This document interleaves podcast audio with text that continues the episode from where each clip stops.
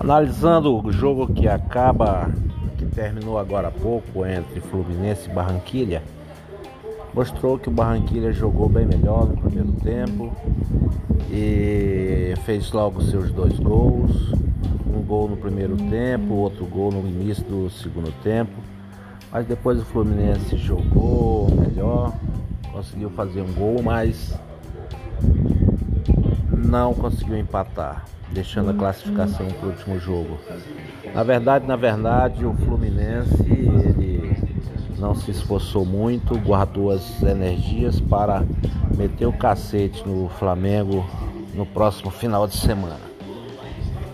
O Fluminense, que é o pai eterno do Flamengo, aquele que sempre vence, que sempre bate no Flamengo, Sabe-se que pai não pode estar tá batendo no filho, mas é a sina do Flamengo, tá sempre por baixo. O Fluminense em cima, empurrando o ferro e batendo no Flamengo.